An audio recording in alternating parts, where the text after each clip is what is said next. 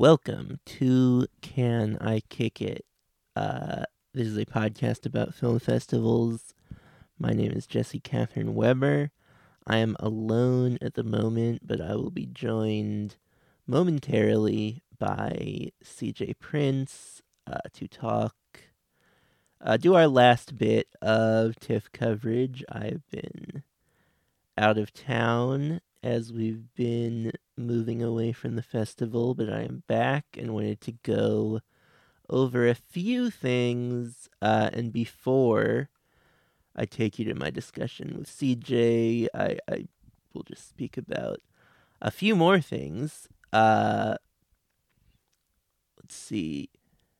Music, I mean, I, I've been talking about Angela Schanelec for a while, and as as someone who like I have not been a I get it's just the one movie I think I was at home but that uh was just like this is too far into abstraction and whatever uh for me to fully get on board with. And was hoping that this would be the oh I get it. And I don't know if I'm 100% there uh, but I like it quite a bit. I I don't know that I would have picked up on it being Oedipus if I had not known that that was the case. But it was nice to have something to just like grab onto, almost like I, I think I said some to someone. It's like it's like an activity that you've got during the movie of like, oh, you can, I, I see this is, this is Oedipus's mother finding out that she's been having sex with her son, I guess is what this phone call is. And, uh, there, there's lots of other, like the, the, a- the, the ways that, the way people age in the movie is very unclear. It seems to take place over a very long period of time, but the the main character doesn't age at all, except for maybe we see him as a child, which is the like children do age. He has a child, I believe, who we see as a baby and a little girl and a teenager. Uh, and there's also some music. Uh, so still, still pretty baffling, but even at 9:30 a.m. on the last day of the festival, uh, I was into it. Another movie that I saw on the last day of the festival, the last movie I saw, in fact, was Youth Spring uh, by a director who I had never seen a movie by, Wang Bing. This was a documentarian for the most part. This was his first movie that had been in Cannes competition. He, of course, also has Man in Black. And I. It was a tough last movie, uh, you know, starting at like 5:30 p.m. and going until 9 um set in various factories in I think they're all in the same province in China uh but which province it is is not coming to me uh but various uh clothing factories uh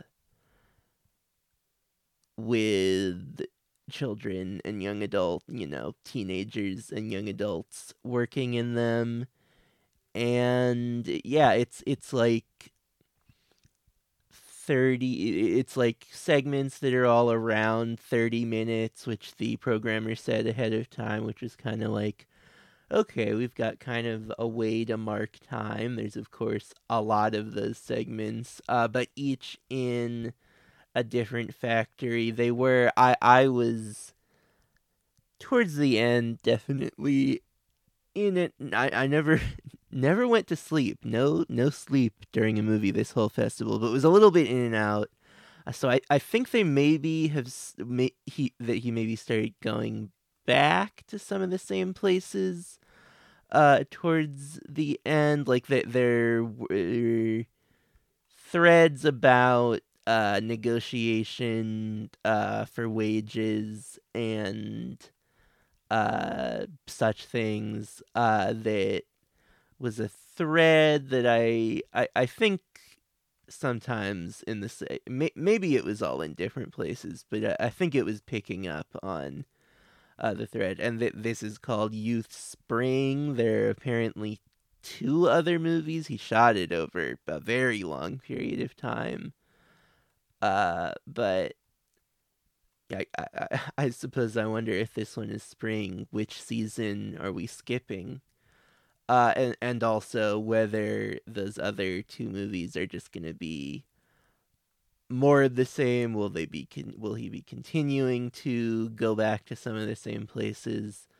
Uh, I think I, I feel like I've heard that Berlin is the plan for the next one through the grapevine. Um. So then, uh, it, it, I think at one point there was a hope that it would be uh, Cannes, Venice, Berlin, as has been done by a few such trilogies. Uh, Venice apparently not interested, so I don't know if that would mean back to Cannes with the last one. Probably not in competition again, though. Maybe. Uh, but yeah, I don't know. It's it's you know I I both don't have a ton of context for it within what his project is generally uh, having you know it it seems like it's maybe most of a piece with Tie Xi Qu West of the Tracks, which was if not his first movie, the one that kind of broke out, and that is a movie that uh, is more often considered a single film, I think, but is in three parts and is like ten hours. Uh, so yeah, I don't know. I'll be I'll be curious to see more of this. It was an interesting counterpoint to the Wiseman, who like I I I want to say I read at one point that like Wiseman had in like the late 90s gone to China and done like some workshops workshops, excuse me, on uh, documentary filmmaking that had influenced several filmmakers there, including Wong. Uh, and yeah, I, can't remember if I even have talked about Menu here on this podcast. I'm, uh, you know, it has been talked about. I've listened to it be talked about. Uh, I, I am. It's fine. Uh, French people just. Now I feel like I have said this on the air. And yeah, I don't know. Teenagers are also kind of like I don't need to spend a bunch of time with teenagers, but they're more interesting than the French people. Uh, in some cases, at least. For, you know, the the ways in which they're interesting are annoying sometimes, but it can be interesting. Uh, and then I'll talk uh, briefly about a movie that I screened right before the festival and just never came up uh, but that I think is quite good. Uh, Mambar Pierrette, another movie from Wavelengths. I guess all three of these uh, are Wavelengths films, uh, which is a film by Rosine Mbakam, uh, who co directed a documentary called Prism several years ago. Uh, that was in uh, Currents at New York Film Festival, and I actually uh, interviewed uh, An van Dienderen, uh, one of the co-directors, uh, at that time. Uh, but yeah, I this is about uh, this woman Pierrette, who is I I don't know if there's a gender neutral term for seamstress uh, is the word. Uh, you know, she she makes clothing. Uh, she has her sewing machine and a little shop. Uh, and it it's set over maybe like a weekend or a little more. Uh, she has two children, one of whom is pretty young, and one of whom's a teenager, maybe even a young adult. Uh, the uh, father, I think of both of them, maybe just one of them, is, isn't present. Uh, and yeah, it's just about a series of like, you know, things that should be, uh, you know, you, we would like to think are just like oh you know uh, not, uh, more than annoying like you know being she she gets mugged there's flooding. It's like bad stuff but like stuff that we would like to think is overcomable uh that like all of these things are calamitous because it's just like she can't work and she uh, you know, there are things that are more just like an annoyance, like needing to get her sewing machine fixed and struggling to do that, you know, going to she clearly knows the guy in town who does that and having to convince him to fix it now cuz she needs to get back to work that day.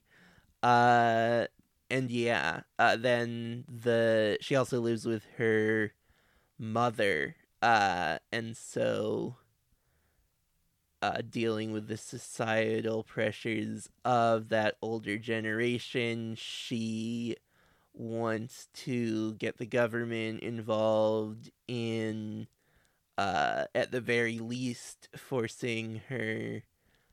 I, I don't think they're married, uh, but the father of those children to be uh, to participate in financially supporting them, if nothing else. And there's clearly a like she talks to an aunt too. I think maybe about how it's just like we we don't do that. We figure these things out ourselves.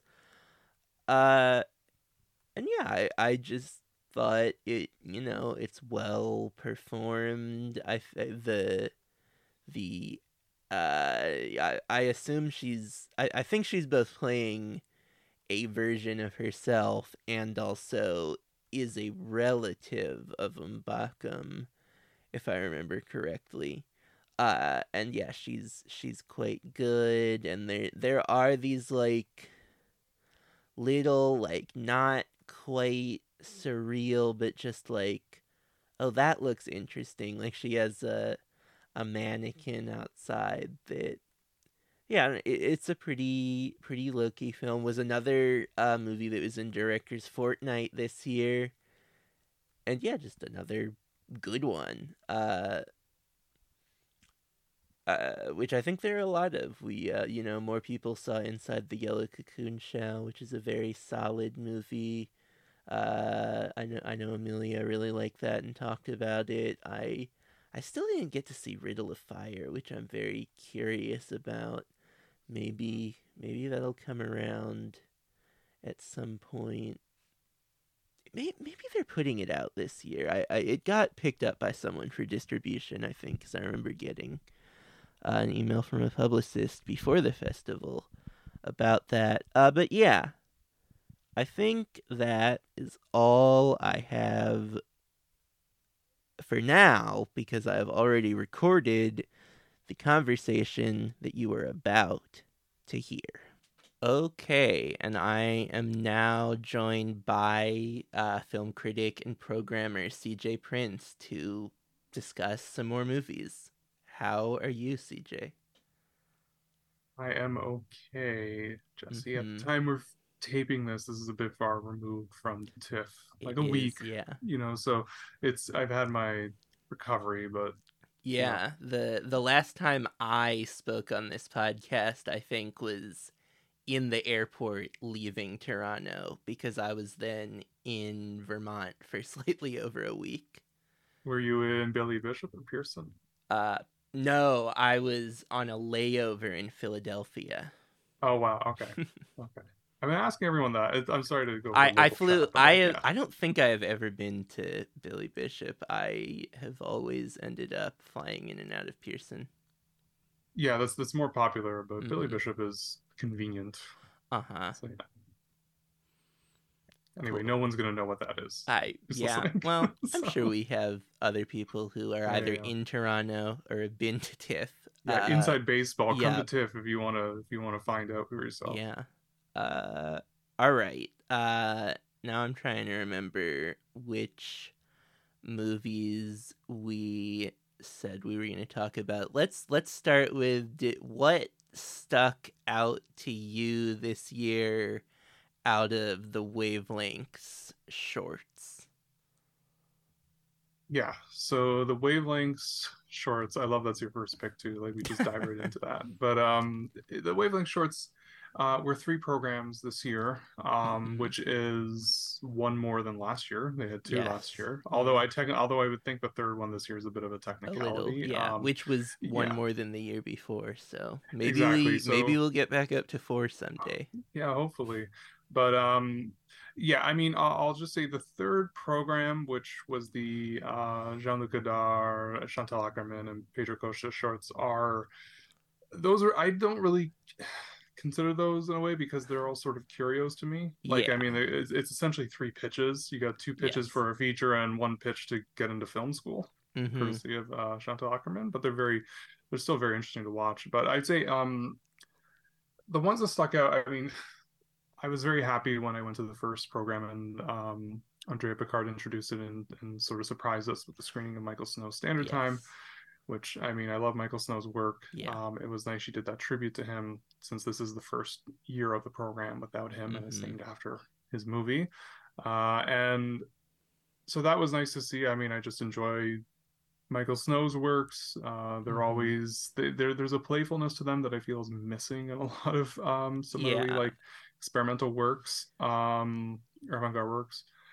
Uh, so yeah, I mean that one is just you know essentially the camera sp- spinning around and the sound is sort of fading in and out, and it's just this very neat interplay of um, the camera spinning around and what we're able to see or parse out um, as he's kind of spinning and rapidly Mhm. cutting, not rapidly, just cutting uh, as is the camera's rotating, and then um, and then the sound. And, and for me, I don't know. For me, it was it was fascinating to see how like depending on when the camera, the camera speed, it would uh, the audio sort of synced up to the image to, to the camera movement, right? So like I don't want to say Doppler effect, but the audio gives Mhm. that sort of effect. Uh, that sort of that's what it reminded me of, and um, so yeah, again, like typical, you know, Michael Snow type Yeah. of uh, Michael Snow film, you know, really fun interplay with sound image and uh, you know, kind of breaks down your perception and then kind of rebuilds it. So that was nice. And then uh, and then the, what followed was the Rose Lowder shorts, uh, bouquets 31 to 40, which were also quite nice, Yeah. um,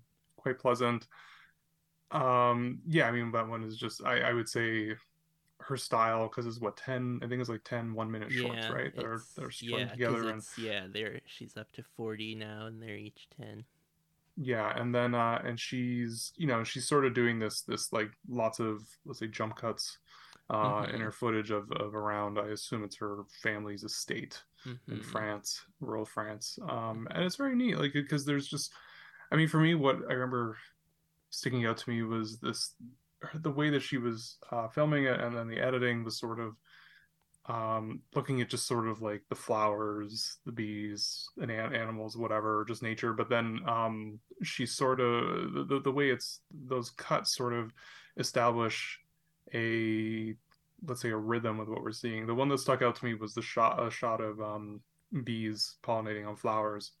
And Mhm. and the way that's like jump cutting if it was just on its own it would just be like a shot a very nice shot of bees on the flowers. But then then it sort of shows this like uh this sort of natural rhythm that's going on Um, yeah, I, I think I've probably said on this podcast before that anything that's sort of flickery is just gonna be like baseline, interesting looking to me. Uh, but this did feel like a a particularly communicative employment of that effect. yeah and so i mean those were the two that stuck out to me from the first program which was called Mhm. quiet as it's kept which is the name of the Ja'Tovia Yes, Gary which I- short that, yeah. that I, which I thought that the that one was interesting as well. Uh, was was an interesting counterpoint to uh, some of the rest of that program. yeah especially putting at the end and and it's sort of it stuck out. I found, um, Yeah. because the subject matter is far different from what right. we saw beforehand. Um, there's a right. video. Of I mean, I, I don't think I've ever seen uh certainly not a short documentary, maybe not a documentary at all with a talking head interview uh in wavelengths. Yeah, although technically the other short shrooms Oh, was that sort of similar that's that true. sense. Yeah. Which that yeah, that yeah, Yeah. that that one maybe stuck out to me more than quiet as it kept. Though I I feel like I've since heard people who got a lot more out of that than me, but I I Mhm. just kind of find myself being like, this guy is not actually that interesting, yeah, it's which it's maybe the point.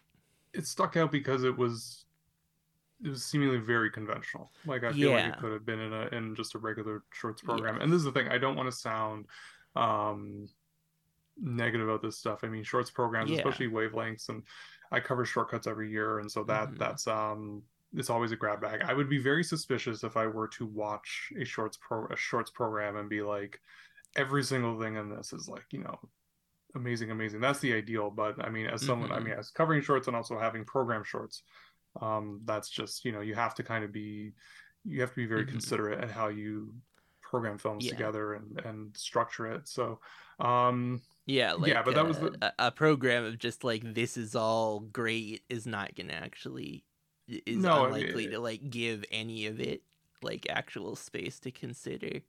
And like you know, I I have like I remember uh Jorge Jácome had uh, a film on Mubi several years ago called Flores that I remember really liking, uh, but still still more conventional though that was in more kind of like a a na- almost narrative uh a lot of cool color stuff yeah, it, it's it's yeah, I think especially coming after the, at least in the order, I think it was the Yeah. one directly after Rose Lowder, and Yeah. also it's been mentioned already elsewhere that you know it's tough to follow when you put Michael Snow at the very Yes, beginning, like for sure. surprise, you know. Um, but yeah, I mean, but I would say in in the first program, yeah, the Michael Snow short and, and the Rose Lowder were the the two standouts for me. Um, and then yeah, I don't know if you want to talk about anything that stood out for you in the first program, or do we want to just yeah go to i i think program?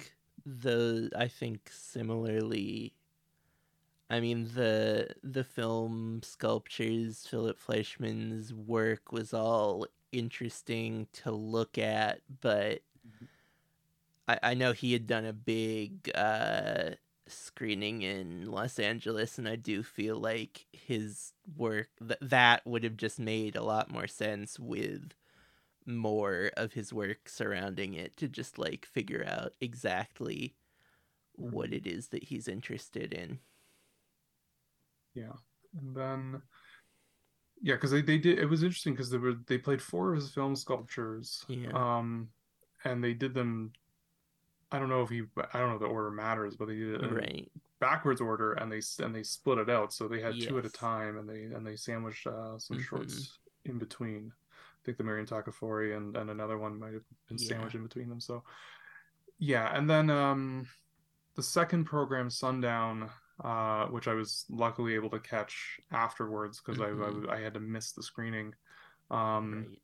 was that that was I think stronger it was stronger Yeah. for me than than the the first program I felt there was a more cohesive Yeah. uh through line with them because it was very much about for me it was just very much about perception Mhm. um and kind of you know changing uh changing our perception and yeah it is a nice collection of shorts um and with the sort of the centerpiece being Joshua Gen Solondz's um yeah. we don't we don't talk with, like we used to I think and then uh yes. which is I think the longest one that's like almost 40 minutes yeah. um yeah and that's I mean that's uh I I wish I could remember the title of the one short he had a couple of years ago at the festival in Wavelengths which was a flicker film Mm, um that involved people dressed up as ghosts um mhm. which I I quite enjoyed um but I'm I mean this one is such a this for me this short is like I think my issue with him is that there are there are moments in it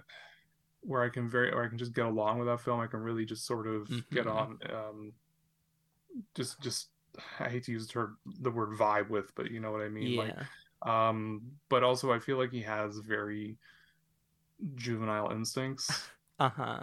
that I just am not especially a fan of. Um, Mhm. and the other element is like, you know, there, there's this early section where he's kind of, you know, there's a guy wearing a ski mask who he's cutting rapidly back and forth with a guy wearing a putting on N95 Yes. mask and you know when he's when he starts getting into this realm of like you know doing sort of more direct commentary on you know like the communication or lack of and the disconnect of like it it, it just does not I, I don't respond to that as well but then there's a, there's a very nice section i think about midway through where um he's just kind of layering all this footage on top of each other and everything's kind of going haywire with the soundtrack Yeah. and and that section is quite enjoyable and that's what i like when he just kind of you know lets loose in that sense um Yeah, I mean, I I really respond to the sort of just like collagey uh with this long movie like letting himself do different things and have these different movements i feel like it just it makes it a you know like i was saying with the fleischmann it just like kind of starts to provide itself its own context and just like becomes easier to watch and to fall into a rhythm with Yeah. Have time to process it as you're watching it. Uh, the Michael Sicinski's piece about that film and Solondz in CinemaScope, uh, I think I read on that same layover and is great. mhm. yeah i read i read his piece in Mubi about the program overall and hmm you know he, he talks about that more in a you know the way that he's playing with um you know the texture of film and all that which is Yeah. very true so yeah it, it's it's yeah it was a film that took me a while to like get Yeah. into its groove so to speak um that worked and then yeah but then even then when we open with um NYC RGB which you know has the the filmmaker whose name escapes you right now she um Yeah. you know takes this footage in New York City and uh, triple exposes it through red green red green and blue color filters I assume Yeah. um and it gives off this very I, that was just like a very like pleasant uh, Yeah. pleasant film like a very very nice very nice to watch um especially especially when sh- they do shots uh of the sky um and, and I really enjoyed like the, the choice of shots too the way the way they film Yeah. the city is is uh distinctive which you know is somewhat sometimes hard to do with say like New York Mhm. City which is you know in a ton of movies um yeah, distinctive and like very quickly just provides a lot of different things for the sort of uh, color Mhm. filtering to do. It also it is. I, it was just nice, like th- maybe thinking about snow, especially to see something in the program that is like such a legible, literal experiment. hmm Yeah, but was there anything in the program too that you found to be a special, especially? Um, Is there anything? I mean, I liked that one a lot. I, I, I, you know, I like Steve Reinke is just like always interesting to listen to talk. Uh, Yeah. you know, I, I I've read stuff of It- his as well. Uh, the uh, and and then light noise smoke. Uh, and light noise smoke. I I had seen uh Tomonari Nishikawa is the name of the director. Mhm. A uh, a film performance he did with like scratching on film at New York Film Festival a couple years ago.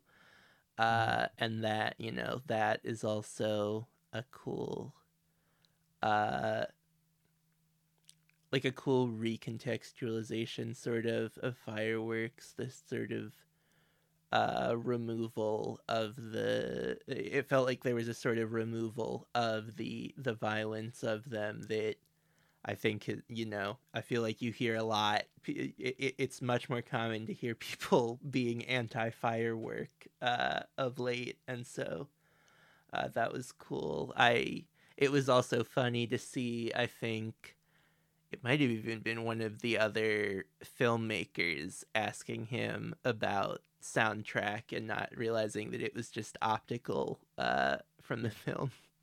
Yeah, Yeah, I mean that one. Yeah, that one I felt was a good closer, like Yeah. closing, a good film Mhm. to close the program. And then uh, I was, and I think my favorite of that program was probably the uh, Let's Talk by Simon Liu, which was, I, I mean, it's quite, I find, I think it's quite straightforward.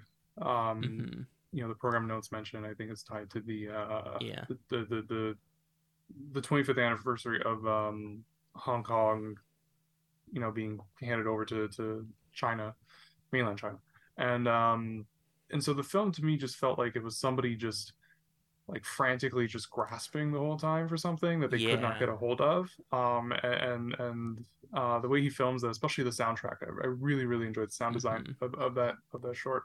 Um yeah, I found it was just very evocative and and uh very I don't want to say enjoyable because it's supposed to be like a very anxious experience. like it's Yeah. very, you know, hectic, but it's uh I I enjoy, you know, I enjoy how well uh how well he executed it. So yeah, I think that was probably I think that this let's talk and and the Rose Lowder films were probably my Yeah. uh highlights of, of the two programs. I'll exclude the Michael Snow because that was sort of a surprise. Yeah. Yeah. Uh huh. yeah. The you know I guess part of the reason that that second uh, program uh, felt a little more cohesive could have just been that there were filmmakers in it who clearly knew each other. I think some of the Solondz film was shot in Hong Kong as well on stock that uh, was borrowed from Simon Liu and uh, possibly never paid back. Uh, well, I, yeah, so unfortunately, I wasn't at the the, Yeah. the Q and A for Yeah, that, but the, yeah, I did yeah. notice that some filmmakers names were in the credits there. It's like, Mhm. yeah, I mean that's, but you know, that's that's sort of that's that scene. You know, it's always going to be in such Yeah. some degree. It's a very niche, uh, Yep. hmm niche area. Yeah.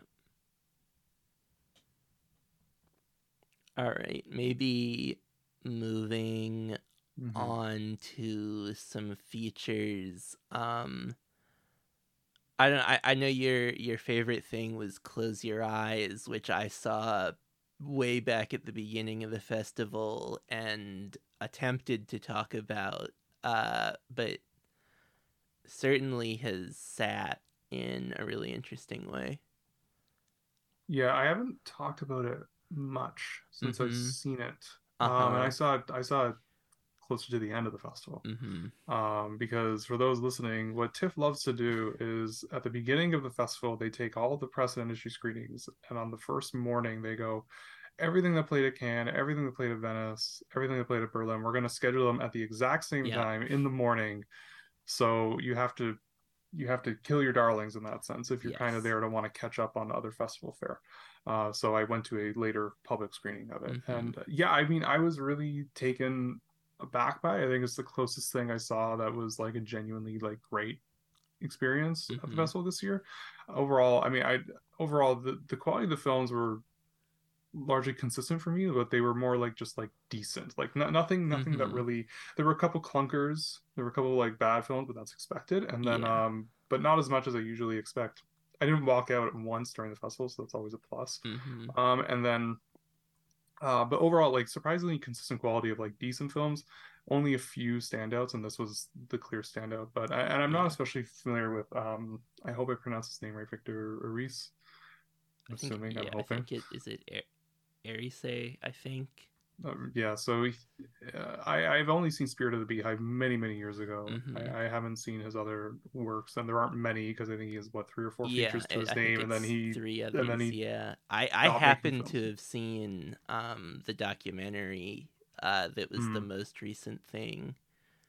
Which which this was like year. 90 Two. 92 yeah, Yeah. so recent Yeah. is a very relative term here so yeah i mean going in i mean the, the film um you know which i was it's it's a very deliberately paced film. I don't think it's a it's a it's a slow film by any means but it, it Yeah. takes its time and it really uh builds out. So and, and what i mean by that is it, it kind of gradually reveals itself over time. Um and and for me what struck what, what stuck out to me the most um was the very like resigned melancholy tone of it. It Yeah. is so like he's coming back after decades of not making a feature and and he's like you know, there's a line where somebody kind of says, you know, cinema is becoming a matter. It was an art. It was an archivist for films, and he said cinema is Mhm. a matter of archaeology now. Um, you know, this idea that that you know this this particular form of art is on its way out. Um, it- it's it's no longer at the level of relevance um, that it has, and there are so many moments in the in the film where I feel like it could be going into a very sentimental direction. Um, like uh, there are points where, and, and if it did, I feel like it still would have worked for me. Um, but it doesn't. It doesn't do that. He, he's not particularly interested in kind of pursuing that. Instead, it's a much Mhm. more ambivalent uh, commentary. Uh, not really a commentary, just just very ambivalent in terms of how he's dealing with with these um, ideas around memory and identity and and uh, filmmaking in itself. And you know, it's it's. I mean, I'd say it's a it's you know supposedly this film is you know quote quote quote unquote the power of cinema. Like it kind of and, and for me like this, I felt this was a much better. um It was more up my alley in terms of dealing with that subject matter than say like I don't know the Fabelmans or Mhm. Empire of Light, but I don't think anybody's considering Empire of Light because that's another matter. Um, and yeah, so I mean, a- a- and you know, it's for a film that's about the subject matter. The title of the movie is literally telling you to close your eyes, not not Mhm. look, essentially, right? And I feel like there is something in there about how you know there there is cinema can only go so far in terms of its impact, and and towards the end, I feel like he has this sentiment of like I it, it might just not have that power anymore that it might have had. You know, like it, it can only go so much, and it, and it's probably been quite diminished given Yeah. how it's changed over over the decades. So that was very resonant with me. I was very taken by that. Uh, that that sort of like I said, that melancholy tone that just went through the film. Uh, I really glommed onto, and I think it just has lots of lovely moments, lovely moments within it. Yeah. Yeah, I mean for sure like I I was surprised watching it at like the amount of people that I feel like had called it boring or slow. It it just felt like very sort of Well- novelistic. Um and yeah, I, I I feel like the it's the, the ambivalence sort of extending to the final shots which are the like direct power of cinema is it, it that that, kind of to get that melancholy across in that moment uh uh, simultaneously kind of the the sort of more almost ecclesiastic effect that it could have uh is really cool Yeah, I, I, I was, yeah. I mean, after seeing it, it's like, I mean, if people are, what, sorry, whoever is listening, uh, if if they know about the drama, which I assume they might because of the, you know, if uh-huh uh, yeah you know, if you I'm- follow if you yeah. follow the festivals and everything, you know the drama that happened at Cannes, and that's another thing too. Because thinking back to that response, one, I knew a lot of people who just simply were at Cannes and were not able to see it because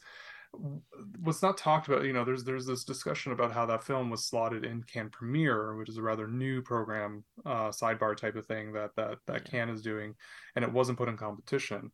That's one element. It's not just the factor of the selection; it's also the logistics of Yeah. it because competition titles get screened repeatedly throughout the festival. Mhm. You know, if you don't catch it at the premiere or the press screen, you're going to be able to catch it like two or three times the next day and several Mhm. times over during. Whereas Cannes premiere titles, there was the premiere screening, and then there might have been like one more, and you know yeah that was it. and, and, so a I lot of think people- that second screening was like in a mall 20 minutes away from the Palais. yeah so it didn't so it didn't uh a lot of people didn't see it and Yeah. and the context of people seeing that you know was sort of compromised i feel or uh you know people so i mean especially a film like that which moves that deliberately i can understand why Mhm. people were you know i heard people complain about how there were like so many fades to black and it's like are you are you eight years old? Like get over yourself. Yeah. like who cares?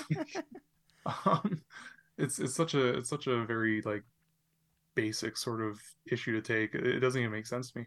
So yeah i mean i, I and that's the thing. Like i remember um Bill Gabiri did a piece about it when he was at Cannes earlier this year, and he kind of said this point where it's like, yeah, he addresses the drama, but his point was like, you know, the drama will go away, but the film will remain. but it's like Mhm. there is still there is still an impact in terms of how this thing is rolled out. So I really do hope it. I mean, yeah. he's getting a showcase at the San Sebastian Film Festival. and It's playing in the Minnesota, Okay. New York.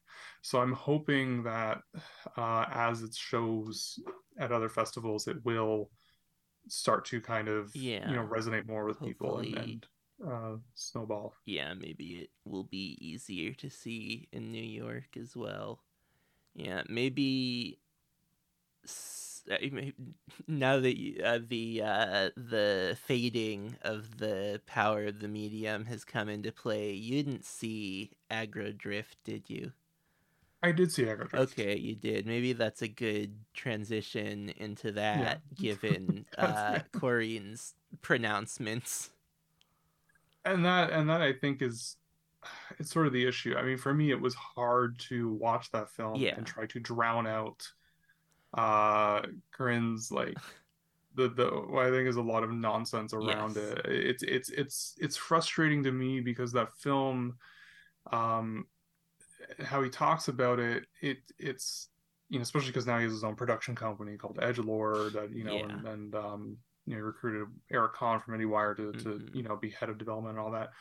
Like it's so much of of the discussion around the film and how he kind of posited it was around like pitching. It was like this constant Right. pitch of like this is my pitch for the future of cinema or a post cinema or like something that was completely upending all these standards and blah blah blah. And and so in watching it, I had this like intrigue, but at the same time I was very uh removed from it. I didn't really have much of a feeling either way. I, I I think I described it as it was a it was a what's it that turned into a whatever for me. you know, it was Yeah. I mean, I I found the the thermal imaging to be like a compelling experiment.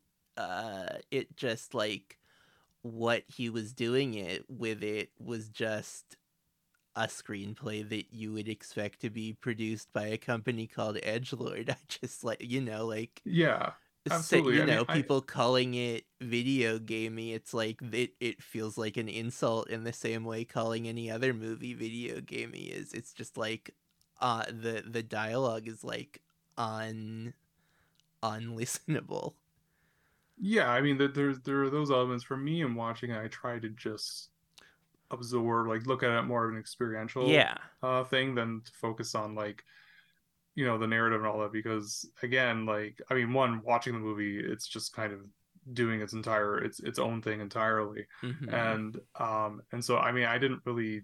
I wasn't bothered, especially by like the dialogue and all that. I yeah, the dialogue is very, very like you know, facile, just sort Yeah. of like I love my wife, I I'm a Yeah. hitman, and um, and, and- but the thing is too, like there are some interesting moments, like in the way that like you know, especially when he is doing manipul like manipulating the image in some ways, Yeah. uh, especially with the sort of like demonic creature thing that are sort of always in lingering in the background or in the clouds, but um so yeah it, it's compelling to look at but it doesn't have it didn't have much staying power while i Yeah. watched it i kind of got over that and i didn't find it was especially um enter like not entertaining but i, I find it wasn't do like once it was established i didn't find it was doing much more with that and and the way it's shot is kind of shot like you know Korine's like beach bum and spring breakers to a degree Yeah. like it's it's he's he does and the editing too at some points um there's a moment where you know the the, the lead is narrating about his wife and then it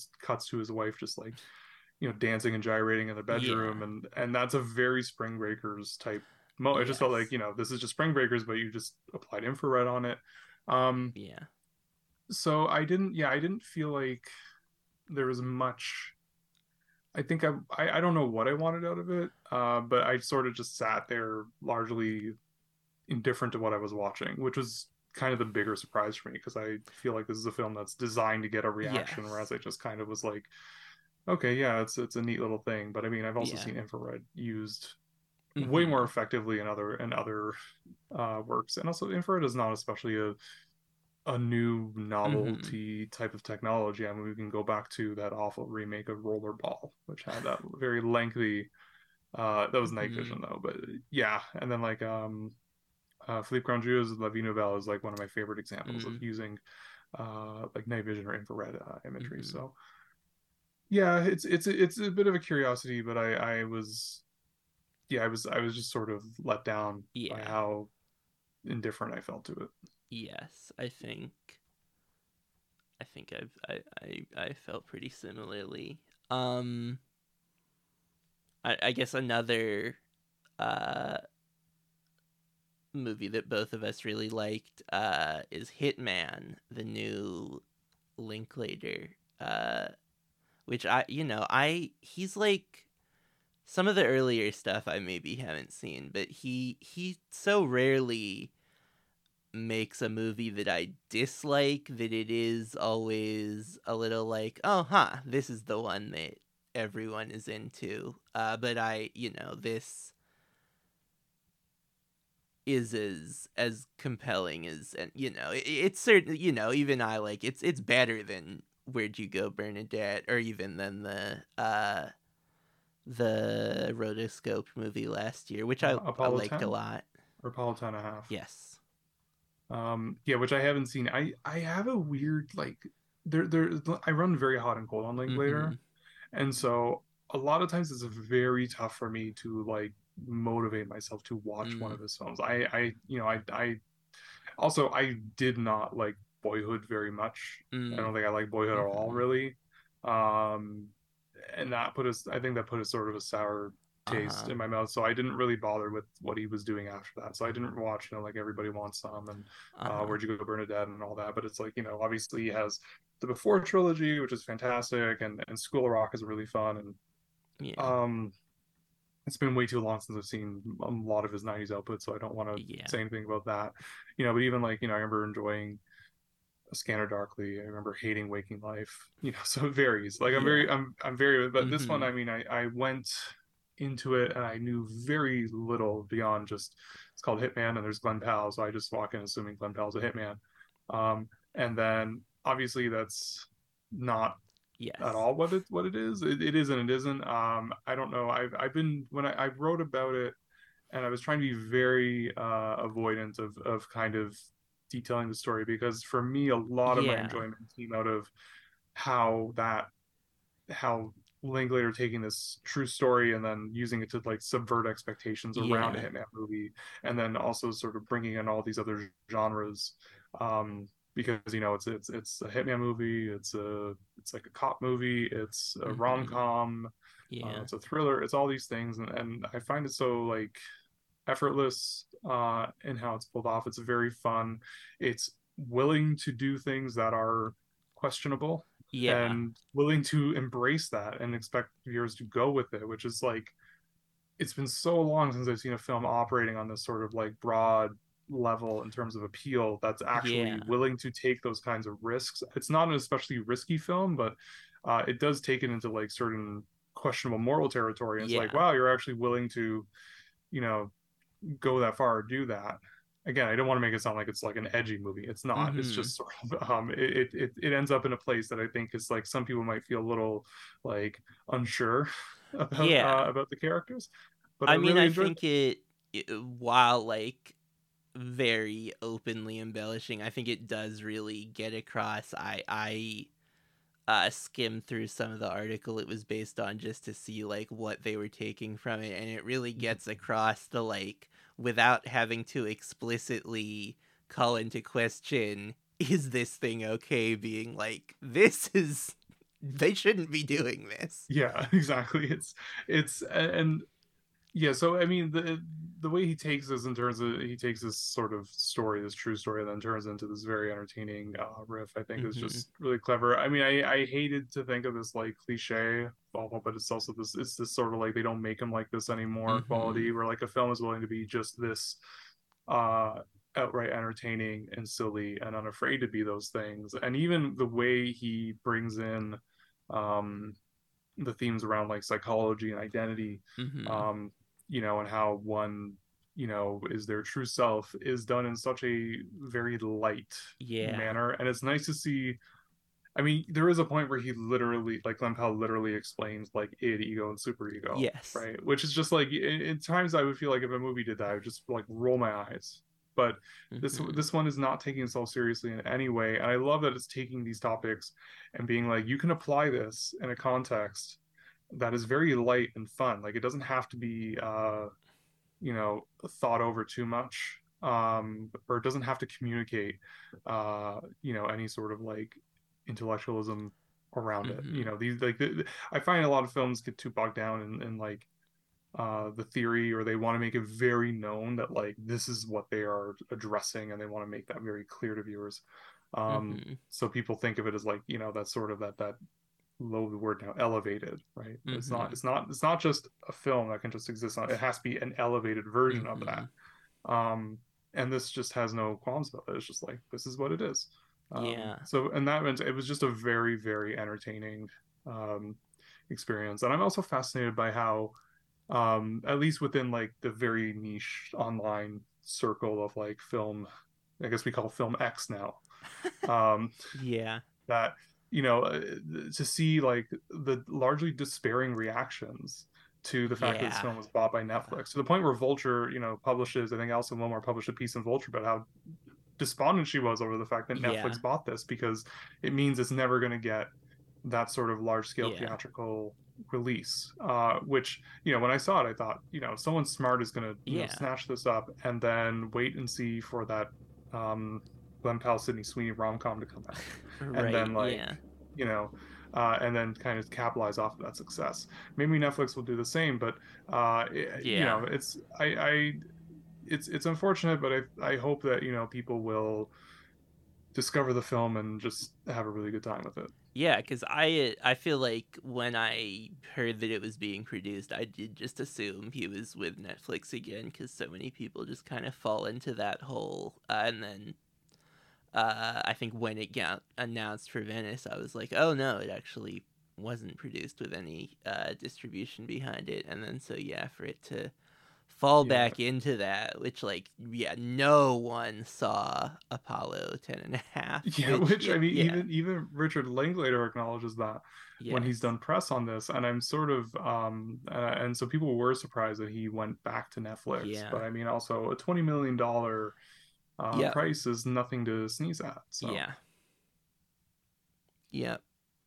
Yeah. Um I don't know. I guess I Royal Hotel is one that I have not tried to talk about that Yeah. I just like didn't know what to make of uh and am curious what you thought of it. Yeah, I mean, I I, I reviewed it for Okay. the film stage, and I mean, I it has its it has its issues. I mean, Kitty Green, I I did not see her prior documentary work, which included that Mm. JonBenét Ramsey documentary on Netflix, but um, I I did see The Assistant, which you know when I saw that I had my I had my issues with it largely that it's a movie about like Harvey Weinstein and they're acting so like you know they're you know shining a light on this meanwhile it's produced by people like James Schamus who have been in the industry for literal decades Mhm. and it's like you're, you're like you are part of the problem I'm sorry like, you know you're you've been just don't act like you've been walking around you Mhm. know heading you know focus features for years and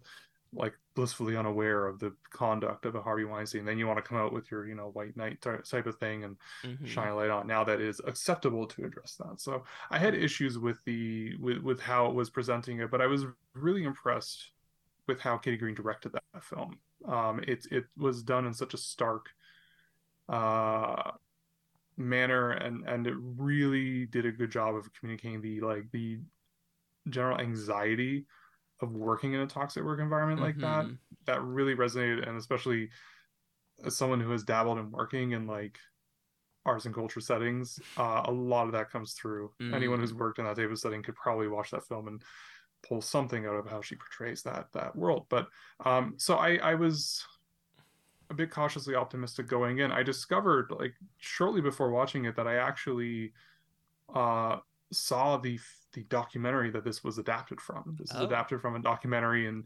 2015 or 16 from australia called hotel coolgardie which was a Okay. documentary about two finnish women who were in Mm. australia and they were put in work placement at a uh, a bar called Hotel Coolgardie in the middle of nowhere.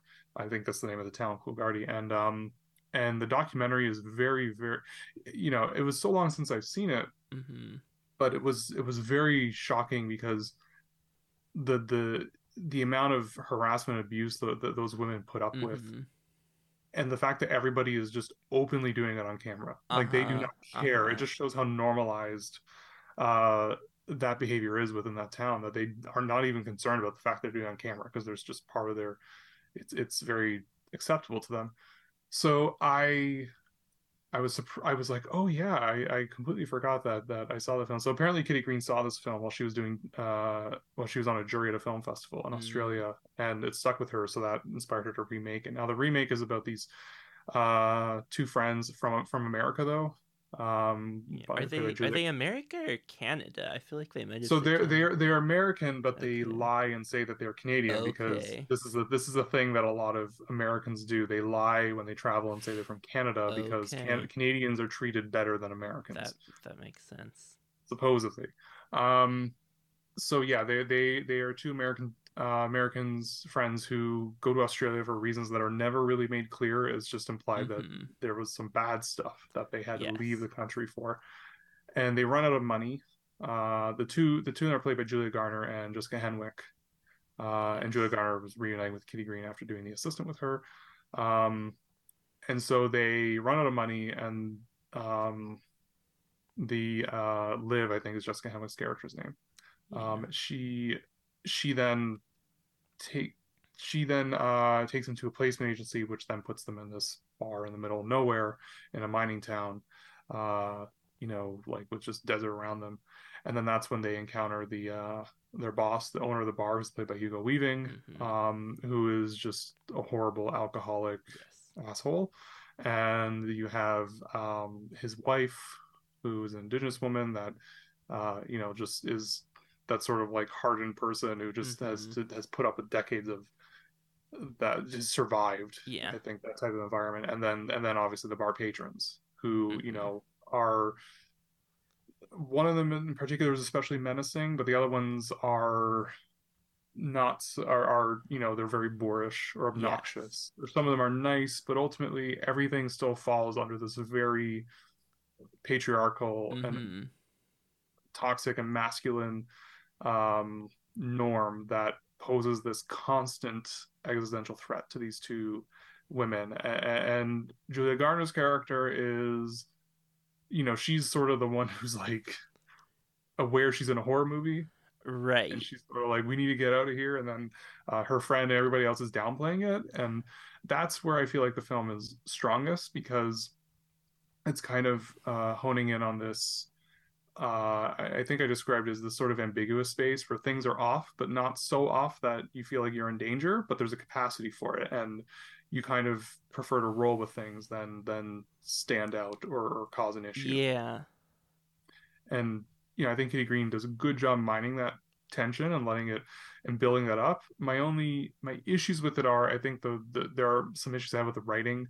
Um, there are these sort of moments that it feels like the film has to sort of stop and then Mhm. restate uh its its themes or intention which is very frustrating because it doesn't need to like it doesn't need to like do a check-in every 15 minutes and be like okay she's really concerned and the other one is less concerned Right. And, uh, yeah. I don't know.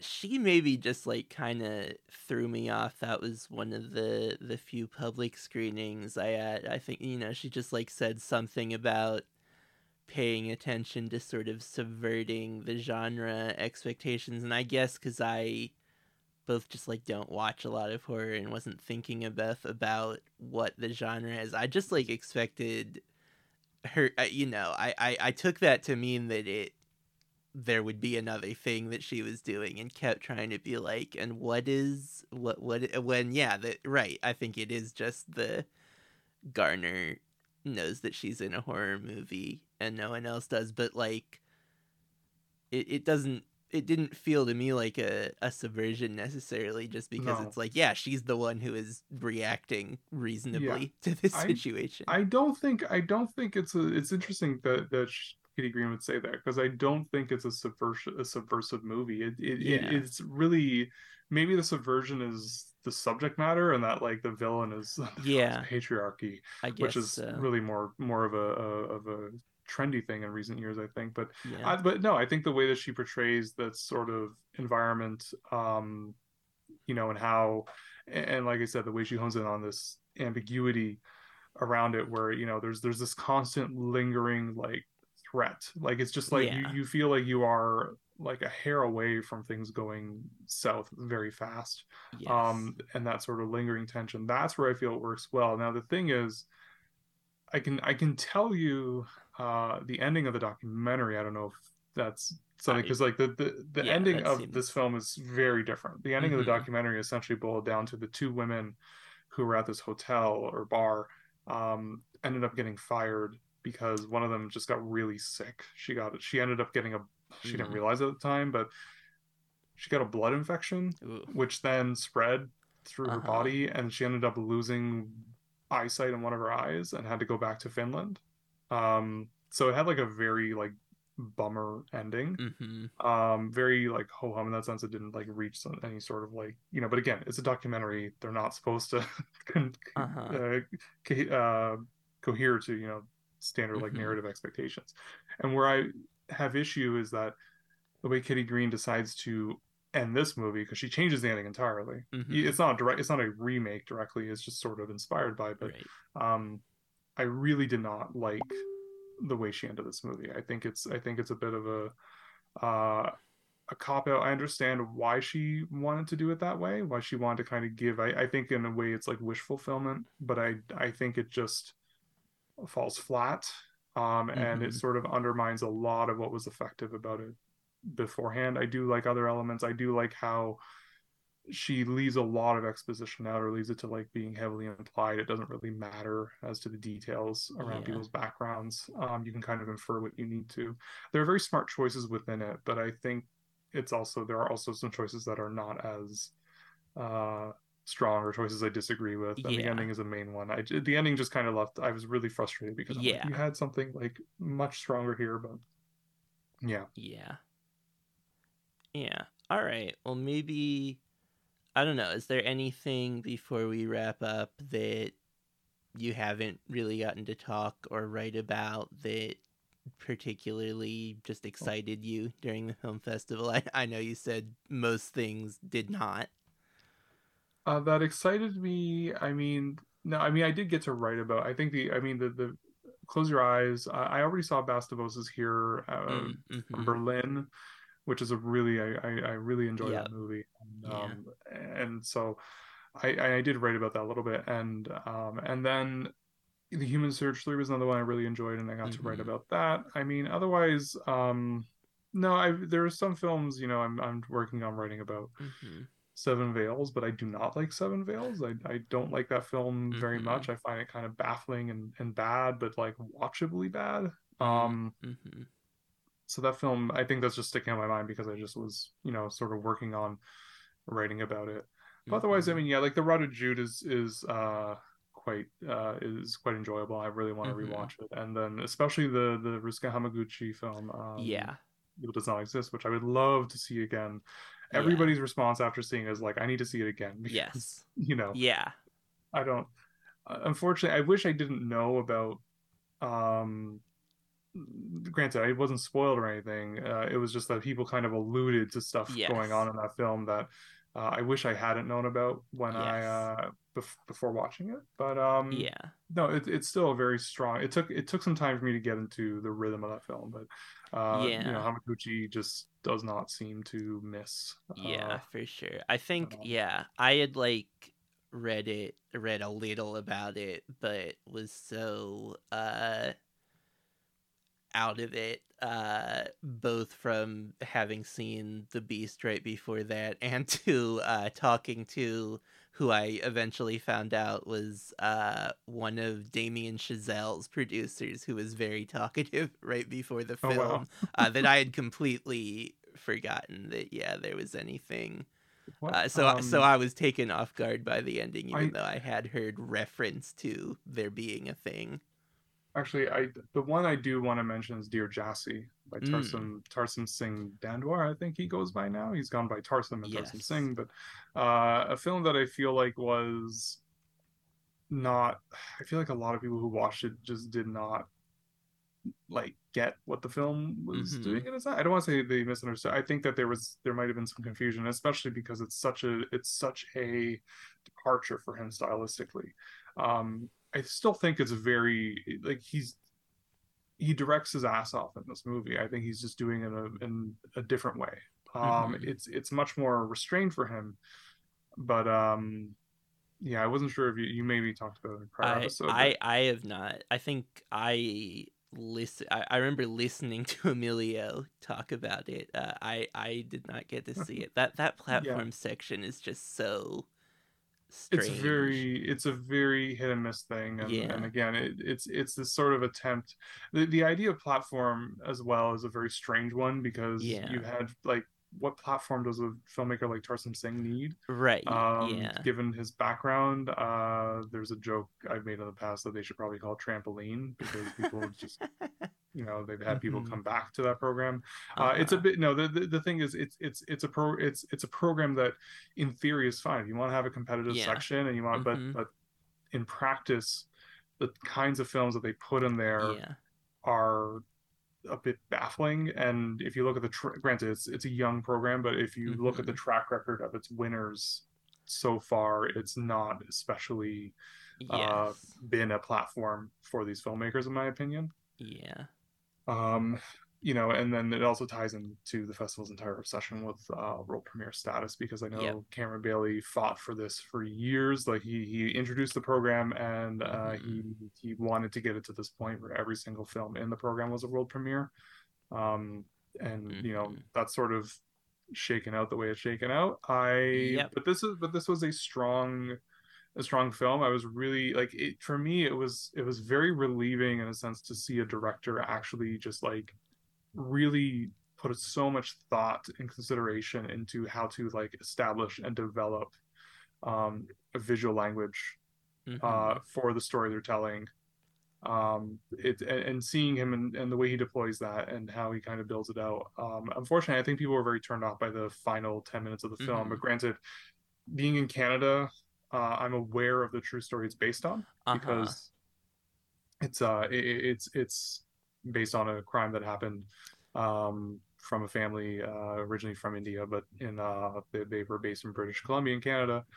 Um and the film also the film the way the way he shoots canada is so fascinating. I, I I spoke i saw it with someone else another uh a fellow countryman another canadian and they were like and they and we were both saying like it's so fascinating how he shoots canada like it's just so different from how we see uh anything anything in Canadian city being being filmed. Um, so yeah, it, it's it's a film that I I it stuck with me. I was really impressed by it. Uh, I, I I wasn't sure what to expect.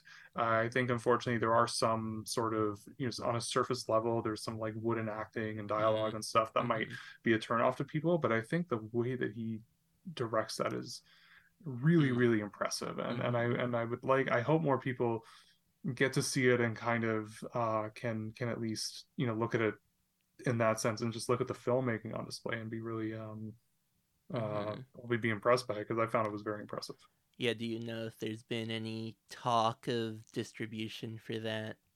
No, there's been very Yeah, little right. um and also I feel few very big it- deals. It might be worth mentioning that also. Uh, I feel very bad for Tarsem Singh uh, on this because he, the premiere of the film was a complete disaster. From the Mm. sounds of it, it it uh essentially there was a projection error partway Oh, through, so they had to they had to stop the film and kind of set it back a bit, and then at the same time there were people just openly on their phones Ugh. to the point where he- the director himself had to tell people to stop using their Uh-huh. phone and the Uh. people were then fighting and arguing with him Jesus.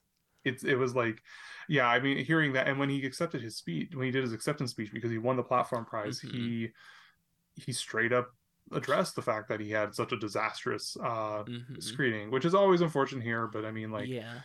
you know I've, I, there were a couple stories i mean i've unfortunately felt that i think on the first day two of my screenings were canceled because Yeah. of technical issues Um, I feel like I have never heard like half as much as I heard about technical issues uh as this year. yeah i mean it's it's sometimes it happens i mean Yeah. depends on the circumstances um but then again who knows i mean we don't know the inner workings of, of Yeah. TIFF as an institution, organization, we don't know what they're spending their money on. Maybe they cut budget, or maybe it was just bad luck. Yep. Don't know, and we'll probably never know because TIFF is very cagey. Yep. Yeah. All right. Uh. Well, I. I don't. know, Is there anything you'd like to promote other than festival coverage or just general? Uh, where to find you? Um, yeah, I mean, I, I, right now, I mean, my festival coverage was primarily in uh, the film stage and uh, Edge Media Network, where I focus on titles, which is a, that's more of a focus on on queer, uh, queer films or films with by queer filmmakers with Mhm. queer themes. Um, and then I also have my Substack Acquired Cinema, which is uh, largely a collection of me tracking the uh, the three big film festivals and which films are getting North American distribution. yes, so, which is a uh, great a- resource. I, I I still I I still try and keep an eye out to update as much as I can. Mhm. Um, it's a little tougher with some of the smaller sidebar Uh-huh. titles, but um, yeah, I, it's something that I've I that's always been sort of passion of mine because I feel Mhm. like um, I'm very big about films being accessible and knowing what films are you know going to come out. Um, but I'm also going to be doing some writing about the festival uh, and other things on there as well. It's I I don't. Uh, you can subscribe. I promise I will not flood your inbox. I do not want to do that, but I will Mhm. do periodic uh, writing pieces, uh, periodic like essays or write-ups Mhm. or reviews as well. All right. Well, uh, you can uh, all of our uh, social and etc. information is in the description. Uh, Twitter X is can I Yeah. kick it? Uh, there's uh, the Ko-fi. If you've enjoyed our festival coverage, this is uh, for TIFF at least the end of it. Uh, and would like to kick in a little bit to offset some of those costs. Uh, we have a Ko-fi, which is ko-fi.com slash can I C-A-N-N-E-S-I. And yeah, there's there's all sorts of other links. Uh, but for now, I will go ahead and release our audience. Bye bye.